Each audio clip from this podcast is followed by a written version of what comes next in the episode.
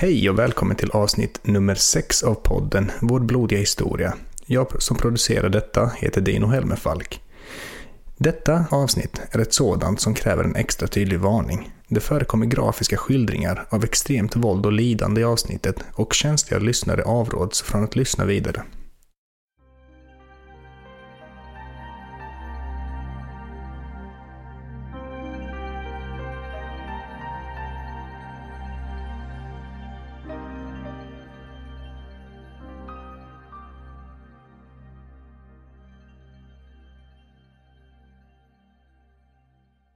Vi känner alla till vampyrernas ärkevampyr, greve Dracula.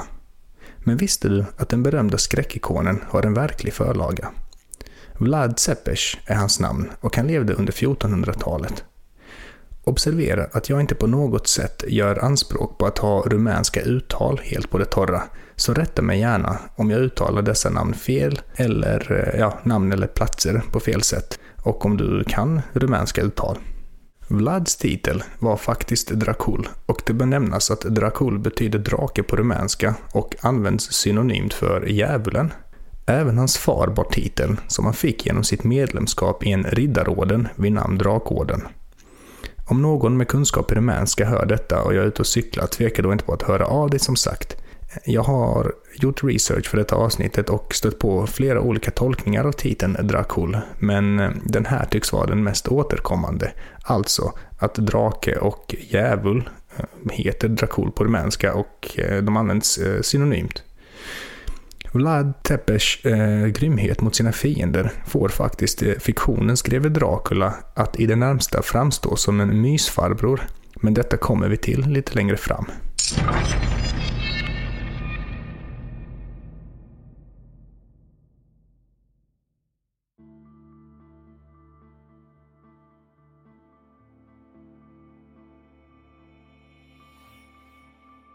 När Vlad föddes vet man inte med säkerhet, men någon gång mellan 1429 och 1431 ska den lille prinsen ha sett dagens ljus. Släkten hade ett komplicerat förhållande till Osmanska riket som var ett imperium vid den här tiden och eh, upplevdes som det stora hotet mot Europa. I unga år hölls den lille Vlad som gisslan hos den osmanske sultanen Sultan Mehmed II detta efter att Vlads far, även han med namn Vlad och jag kallar honom här Vlad den äldre, hade kallats till Gallipoli för att kungöra sin lojalitet till sultanen. Med sig hade han sina två söner, Vlad den yngre och brodern Radu. Hela familjen greps och fadern släpptes inom kort, men de båda sönerna blev kvar som en garanti för att faderns löfte om lojalitet skulle hållas. Länge trodde fadern att sönerna hade mördats i fångenskap, men när vetskapen om att de var vid liv nådde honom upphörde Vlad den äldre med att stödja osmanernas fiender och fick gengäld tillbaka sönerna. Längre fram, när Vlads fader Vlad den äldre och brodern Mirza mördades, ärvde Vlad Tzepes Valakiet. Adeln i hemstaden och i Valakiets huvudstad Trigoviste gjorde uppror, vilket ledde till att eh, fadern och eh, brodern miste livet. De blev helt enkelt förrådda av adeln och avrättades. Vlads regeringstid skulle bli kort, enbart ett par månader under 1448, under vilka han i likhet med sin far stödde osmanerna. Kanske gjorde han det med motvilja. För osmanernas räkning drogs Valakiet in i ett krig mot Ungern. Krigsmisslyckanden tvingade snart Vlad i exil. Ungrarna ville liksom osmanerna göra Valakiet till en lydstat och tillsätta en trogen vasall.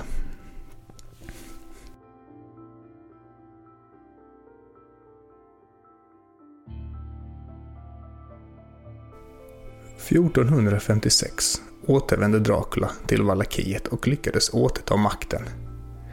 Janos Hunyadi en ungersk härförare, var hårt ansatt på andra krigsavsnitt och behövde någon som kunde sköta försvaret av Transylvanien som utgjorde gränsområdet mellan Valakiet och Ungern. Uppgiften erbjöds till Vlad Tsepes trots den gamla fiendeskapen, som nu fick en chans att igen sitta på Valakiets tron. Han bytte helt enkelt sida i konflikten mellan osmanerna och deras grannar.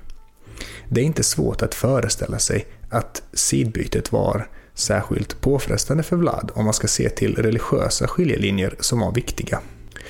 Det är också här som myten om den grymme och blodtörstige fursten ska komma att cementeras.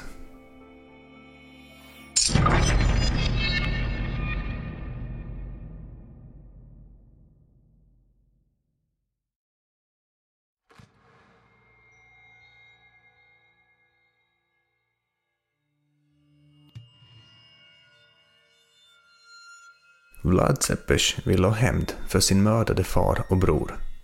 Kalkylerat och kallt avvaktade han med att gripa de adelsmän i Trigoviste som han misstänkte vara del i konspirationen. I ett helt år väntade han innan han bjöd adeln in till fest. Samtliga av dem greps under evenemanget och de flesta lät Vlad spetsa på pålar som kördes in genom deras kroppar längs med ryggraden till spetsen stack ut i nacken på dem. Något som måste ha inneburit en lång och otroligt plågsam död.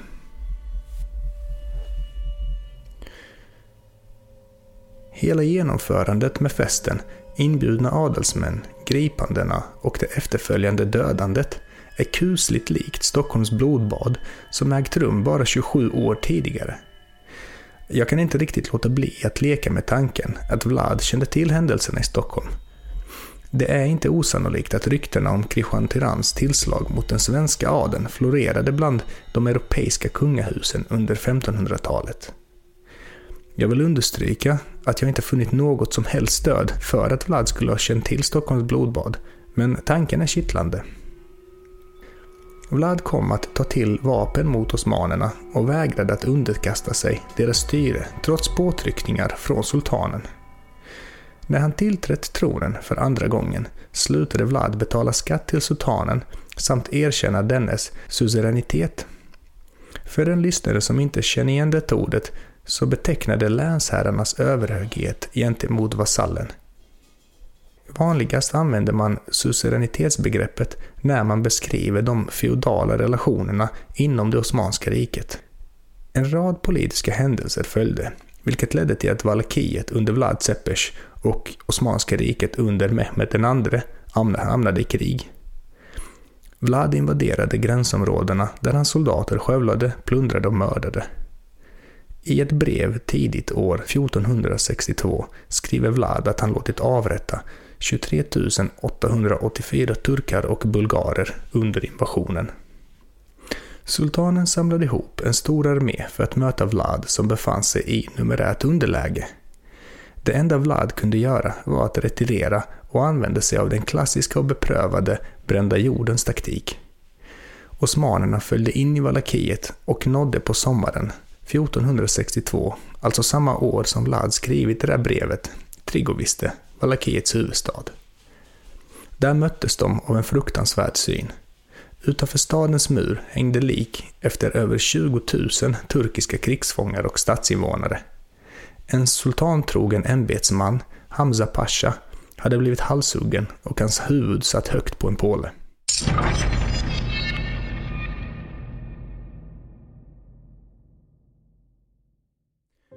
Myterna om Vlad Seppers grymhet började cirkulera redan under hans livstid. Hur mycket av dem som stämmer kommer vi troligtvis aldrig få veta. Rena överdrifter är heller inget ovanligt när man gräver i historiskt källmaterial. Dock finns ju talesättet ”ingen rök utan eld” och nog skulle man kunna utgå ifrån att Vlad med största sannolikhet kunde ha tagit till brutala metoder i sitt maktutövande eftersom det inte är något ovanligt eller unikt för en europeisk renässansfurste. En skald vid namn Mikael Beheim träffade en munk som ska ha flytt ifrån Vlads fångenskap. Munkens redogörelse blev material för en dikt där Vlads gärningar framställs. I den får vi veta hur Vlad beordrar att två munkar ska spetsas på pålar för att han på så sätt ska hjälpa dem att snabbare komma in i himmelen. Även munkarnas åsna ska han ha spetsat på påle. I en känd anekdot från 1475 berättas att tre turkiska sändebud anlände till Vlads hov för att betyga aktning för fursten. Enligt den egna seden tog man inte av sig huvudbonader, alltså behöll sändebuden sina turbaner på. Detta flög inte högt hos Vlad, som på sitt typiskt morbida och sarkastiska vis då ville understryka den turkiska seden ytterligare genom att hamra fast turbanerna i sändebudens skalle med spik. På så sätt skulle de inte kunna ta huvudbonaderna av sig i framtiden. Detta mörka sinne för humor kommer fram i en annan skildring. Vlad gjorde sig känd under namnet Bålspetsaren, med goda skäl. Ett av hans hovfolk klagade på stanken från de lik som stod uppsatta på pålar runt om slottet. Fursten ska då ha låtit spetsa den klagande tjänaren på en särskilt hög påle med motiveringen att stanken inte når dit upp och kommer därför inte vara till besvär något mer.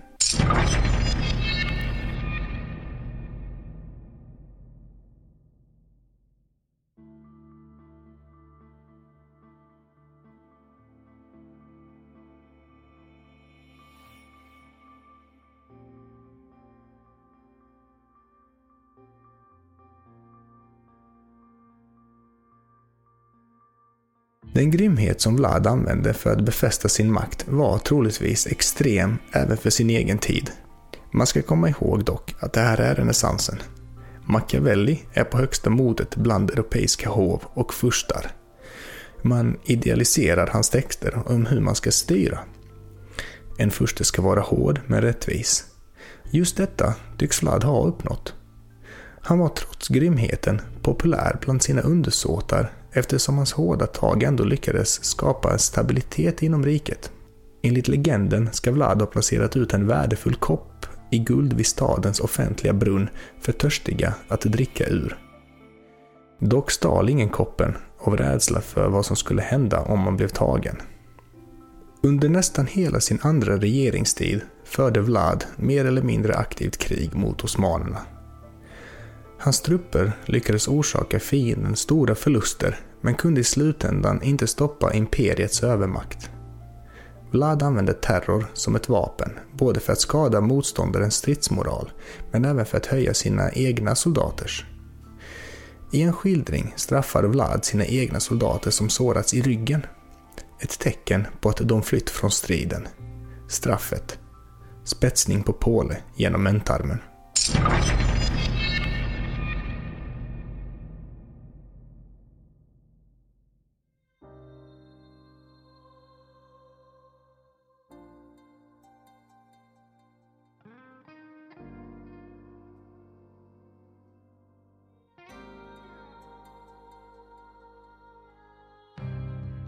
Vid det här laget hade Vlads andre bror Radu låtit sig värvas av osmanerna mot att han stöttade sin regerande bror och själv steg upp på tronen som osmansk vasall. En osmansk armé skickades med Radu i spetsen.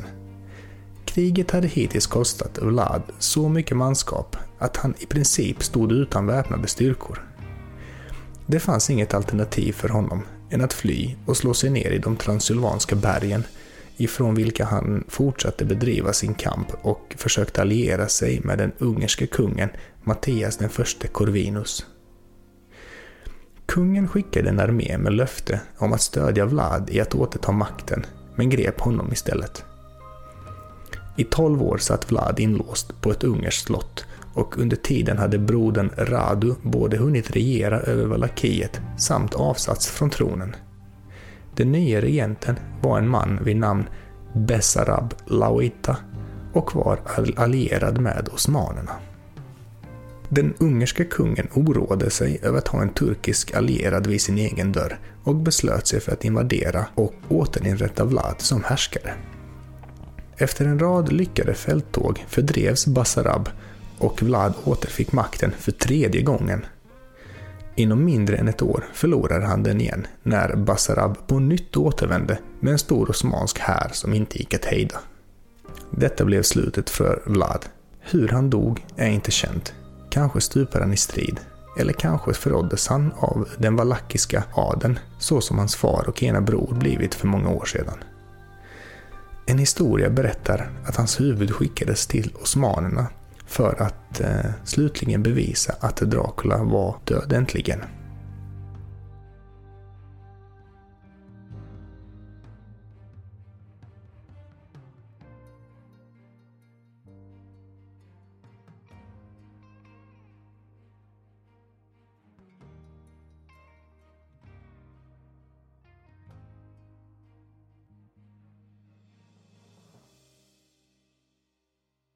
Om du gillade avsnittet så skulle jag verkligen uppskatta om du ville gilla sidan på sociala medier.